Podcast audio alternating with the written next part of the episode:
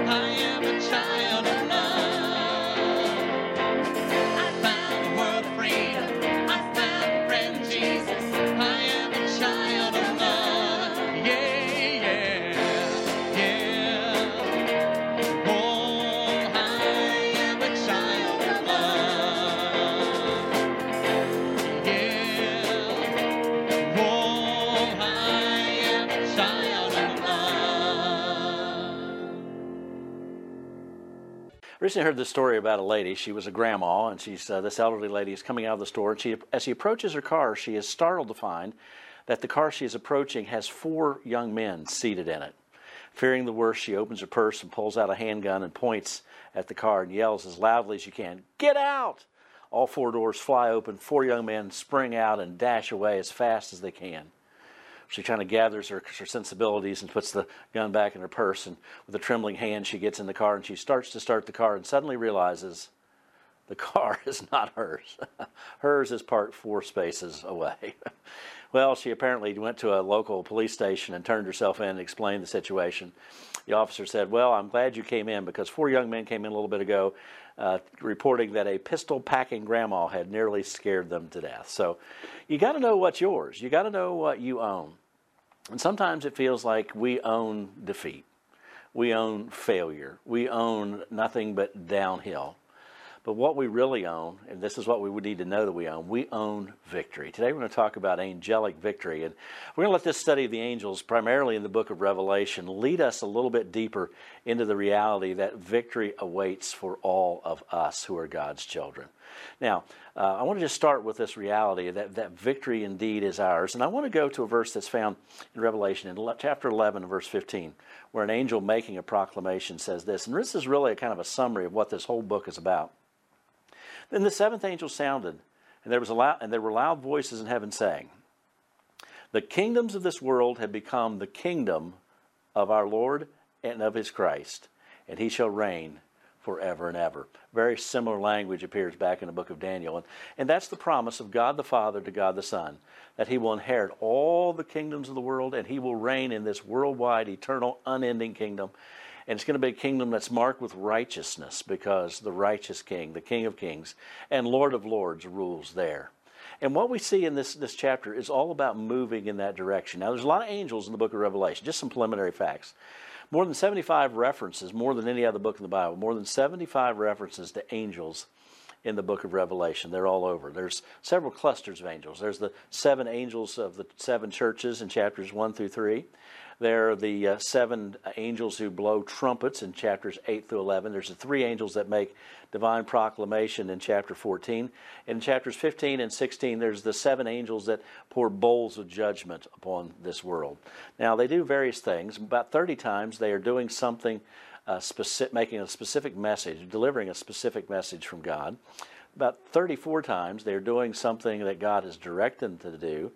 Five times they're pictured in worship, and three times they're pictured in warfare. So a lot of angels are in this book, and we're just going to look at a few of them. But we need to understand, and let me just summarize again the book based on Revelation 11:15. Here it is. The book of Revelation is the promise, proclamation, and process of Jesus receiving an everlasting kingdom. That's what the book of Revelation is all about. But let's just change one word in that phrase. Angels are all about the promise, proclamation and process of Jesus receiving an everlasting kingdom. Let's add, just change one more word. We should, we should be all about the promise, proclamation, and process of Jesus receiving an everlasting kingdom. Let's just make it even more personal with one more word change. You should be all about the promise, proclamation, and process of Jesus receiving an everlasting kingdom. It's all about his kingdom, and we can engage in it now because we know that there is going to be victory yet, and the angels are going to take part in it. We're going to witness it, and Christ is the victor. So let's think about victory today, and uh, let's just think about how this all works. First of all, we're going to find out that, that angels fight for the kingdom and the king and his kingdom. So let's take a look at that. Go, if you will, to chapter 12 in Revelation. And you see this, and, it's, it's, probably a summary statement of, of history even beyond the end times. But here in chapter 12 and uh, verse 7, you, you find these words And a war broke out in heaven. Michael and his angels fought with the dragon, and the dragon and his angels fought. But they did not prevail, nor was place found for them in heaven any longer.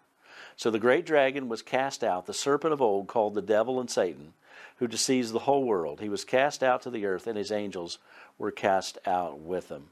Verse 10 And I heard a loud voice saying in heaven, Now salvation and strength and the kingdom of our God and the power of his Christ have come. For the accuser of our brethren, who accused them before our God day and night, has been cast out. And as you progress through the book, you see Satan more and more is confined, and eventually he's confined in his ultimate place of condemnation. So you see this, this fight, this struggle that's going on, uh, that, that is taking place. So that's going on today. We've talked about that earlier in this series as we've tried to look at angels in, in, in various detail from uh, various places in the Scripture. But there is angelic warfare going on. It's behind the scenes, it's outside of the realm of the physical, so you and I see very little of that. But the reality is it's going on, and it ultimately will continue on, and it will even intensify in the end times. As things progress to Jesus coming and, and receiving this kingdom, all the kingdoms of the world as His. One of the things you also see in Revelation is Satan's last attempt to find, to found, I should say, a unified kingdom that he is going to rule over through his surrogate, the one that we know as the beast or the Antichrist. So, with that in mind, we, we understand that that this struggle goes on, this warfare goes on. Uh, there's a there's a couple references that I want you to look at. One is in chapter 14, in verse 15 here in Revelation, where we see this imagery of harvest taking place. So, Revelation 14, beginning in verse 15. Another angel came out of the temple crying with a loud voice to him who sat on the cloud Thrust in your sickle and reap, for the time has come for you to reap, for the harvest of the earth is ripe. So this this end time is going to be marked with God coming in judgment, Christ coming in judgment, kind of like a harvester coming to to, to you know finish up the harvest. Uh, Jesus uses the same imagery in Matthew chapter 13, where he talks about the angels will go out and, and, and be part of this, this grand judgment, harvest judgment, if you want to say it that way. So that's going to be the kind of the final act in this drama of warfare that you see. So, what are the angels doing now and will be doing more intensely then? Is simply this they fight for the king and his kingdom. And, folks, we do the same. You and I should fight for the king and his kingdom. We need to stand for the truth, believe the word, take it as it is. Even when maybe the majority, the vast majority, tell us that this is irrelevant, that this is unimportant, that it needs to be reevaluated, that what once was considered wrong is a cultural thing long ago, but now it needs to be interpreted. No, no, no, no.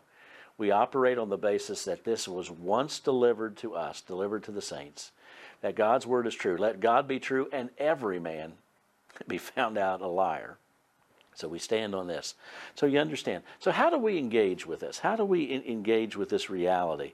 This reality that, that we should be all about uh, the promise, proclamation, and process of Jesus uh, becoming the king, coming the king over this king, these kingdoms of the world. How do we engage in that? What do we do now? What can I do now? We think I have very little to do. How can I be part of the fight? Well, oftentimes, and you go back to World War II, is probably the, the, the pinnacle of this where the whole country came together to support the war effort. There was rationing. There were people who went off and worked in plants. Women took jobs that had traditionally been men's jobs, and on and on and go. Everybody was involved doing something for the war effort. Well, we need to be all hands on deck and involved in this war effort, if you will. And I would just suggest one of the things that we can do is simply this that we can give. If we're going to be all about the king and his kingdom, then we can give. And I thank you for your generous giving. Just the fact that I can come to you today is because of the generous giving of God's people. And God's people have given generously, and I thank you for it. And I just want to encourage you to continue. I want to just give you an example of what your giving does. And this is just a real practical example. Uh, this, this, this past week on Thursday, uh, Pastor Campbell meets with the teens every Thursday during the day for what they call a hangout time. And it's in our gym and in the youth center. And and it's a great time for the teens to come, get to know each other, have some great time, great spiritual enrichment and encouragement. But uh, our air conditioner stopped working.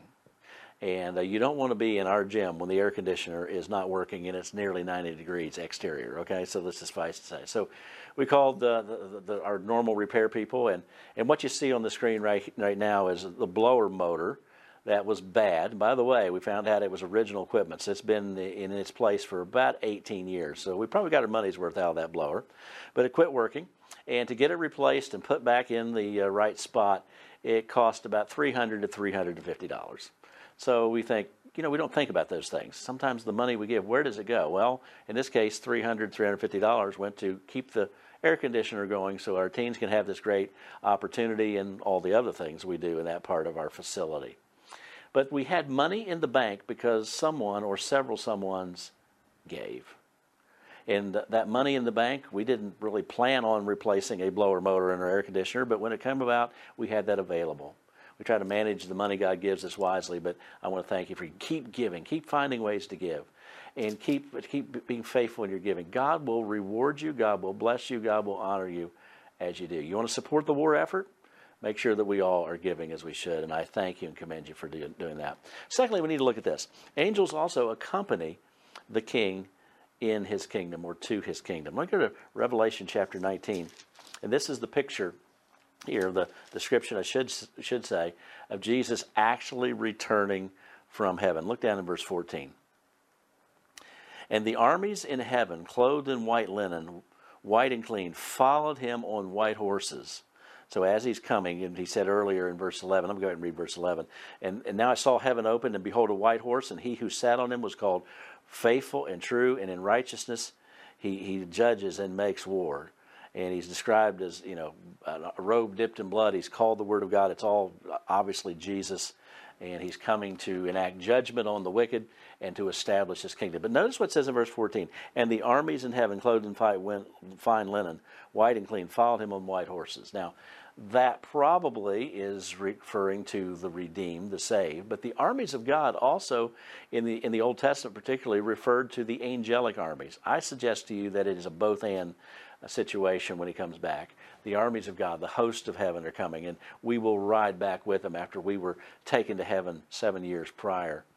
Or we've been there from the point of our death, waiting this time of Him redeeming this world and setting up His kingdom. So they'll be coming with, they accompany with Him. He is part of that, and uh, He will come in His glory. There's a reference that's found in Matthew uh, chapter uh, 16, verse 27. Let me just read that to you where it says, For the Son of Man will come in the glory of his Father and of it with his angels, and then he will reward, reward each according to his work.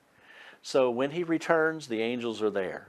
And if you study this book, and I've, I've, looked at every reference to angels in the book of Revelation in preparation to study, and it's, it's sad that I can only share just a few of them, but you'll see the angels are moving along. Remember, we talked about that opening statement. It's all about the promise he will have the kingdom. The proclamation, they share that, they proclaim it to others, and then the process as they bring along. So the, you have the seven trumpets blowing, and the angels blow, and certain things happen, and certain pronouncements are made. But they're all part of this process of bringing in the kingdom that we're going to see.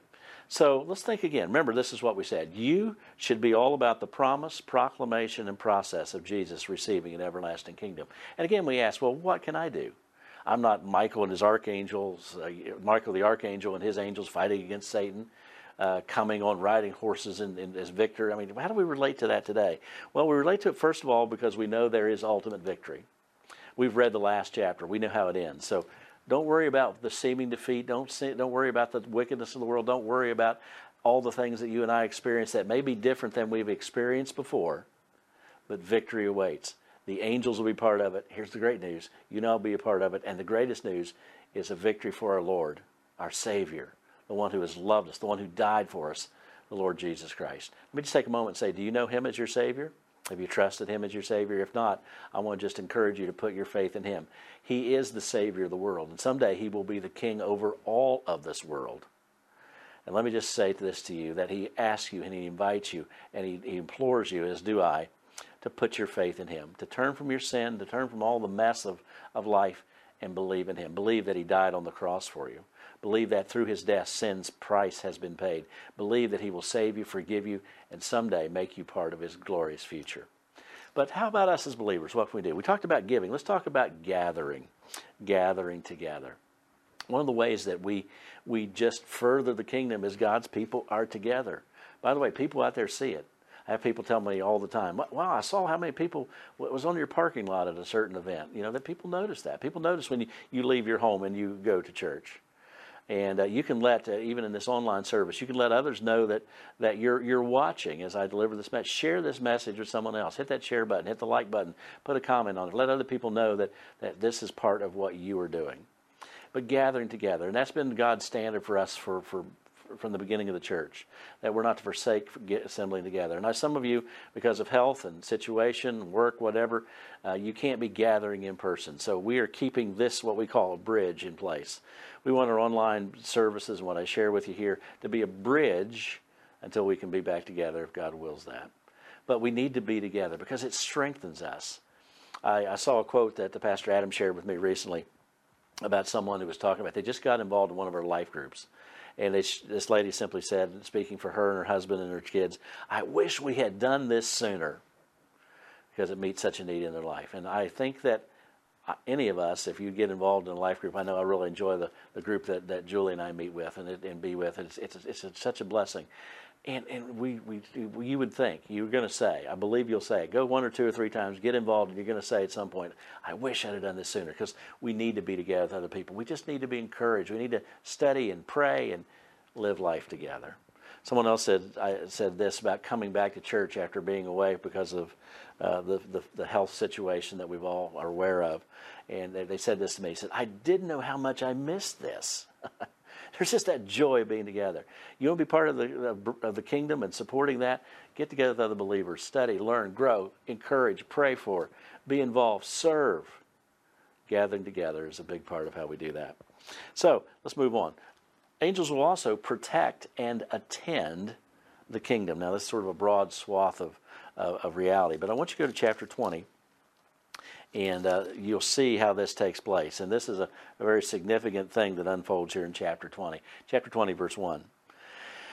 And I saw an angel coming down from heaven, so this coming out of heaven, heading toward earth, having the key to the bottomless pit and a great chain in his hand. And he laid hold of the dragon, that serpent of old, who is the devil and Satan, and bound him for a thousand years, and cast him into the bottomless pit, and shut him up, and set a seal on him so that he should deceive the nations no more till the thousand years were finished. But after these things, he must be released for a little time. So that's 20, chapter 20, verses 1 through 3. So the angels are involved in this protection of the kingdom and God's people. So when Christ sets up his kingdom, Satan is not loose in this world like he is now, but he'll be bound for that thousand year kingdom. And you can read about later in the chapter how he's released for a little bit. And then this heaven, the new this heavens and this earth are destroyed, new heavens and new earth are made. And then we enter, enter this, this, this realm of eternal righteousness. No more sin, no more decay, no more tempter, and Satan will be ultimately dealt his last judgment. But the fact that this, notice it says chain in his hand, cast in the bottomless pit, shut up, seal set, he is finally going to be there. Remember, we talked earlier about as you progress through Revelation, Satan is doing all these things to try to set up this counter kingdom to the great kingdom of God.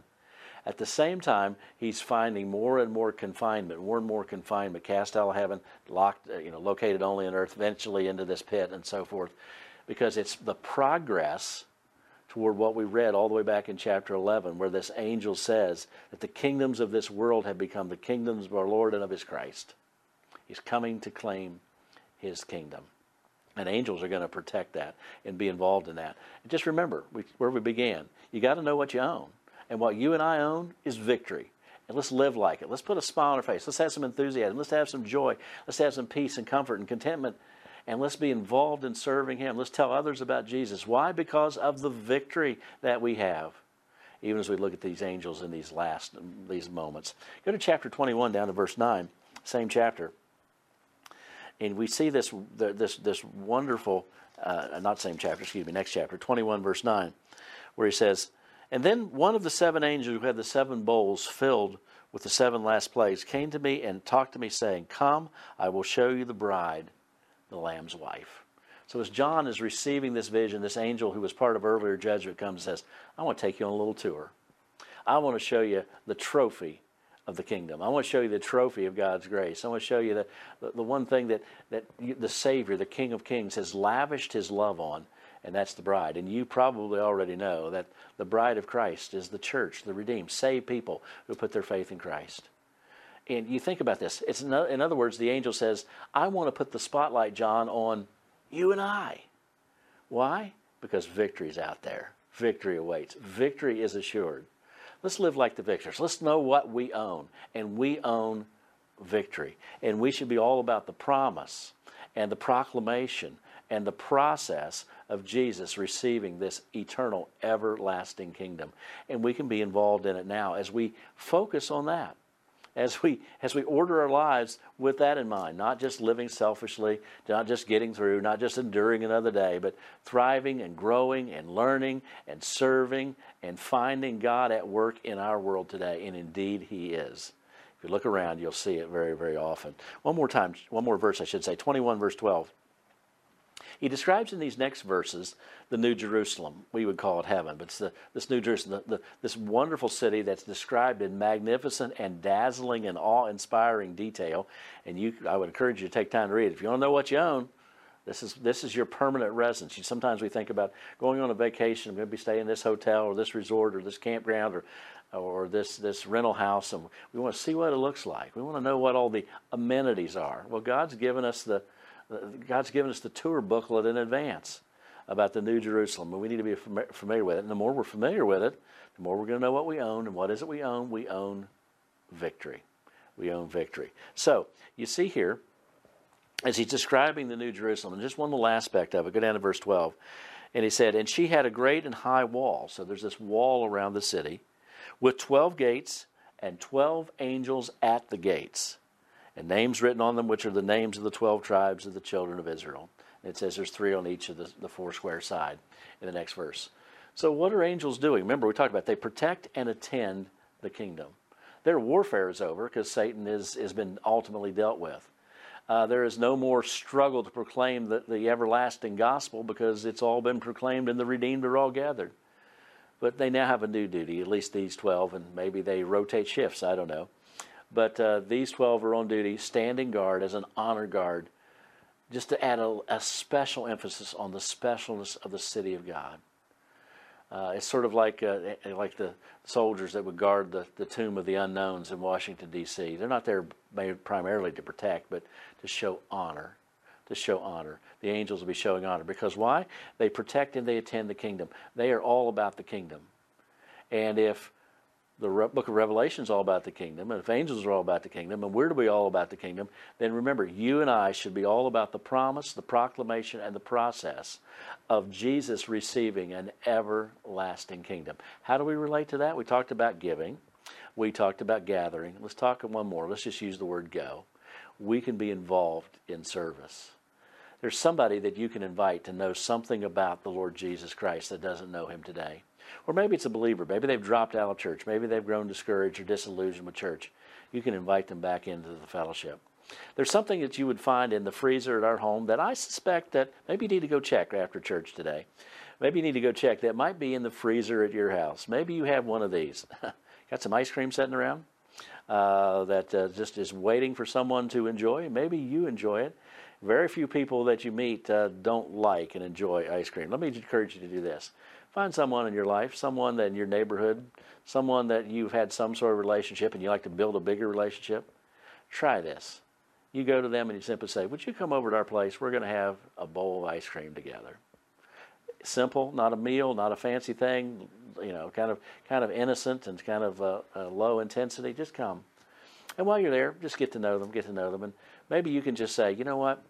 Maybe you notice that that we go to church and uh, it's a big part of our life and we just really find it enjoyable and refreshing and i don't know if you have a church or that you're interested in that but we would love to have you just join us some sunday and go with us. You know studies say that probably about 70 80% of people who receive that kind of a personal invitation will actually go and visit with you at church. It might be the start of them coming to know the savior if you have the opportunity to go deeper into a conversation, you uh, you just go head on. We're we're making some special uh, resources available at our on in-person service. We'll make those available online later in this year. But so how you can just take this step of of just just inviting others in this non-threatening way. You can go. You can find other ways to serve. There's people hurting. There's people that need a touch. People that need you to sit with them. People need you to call them.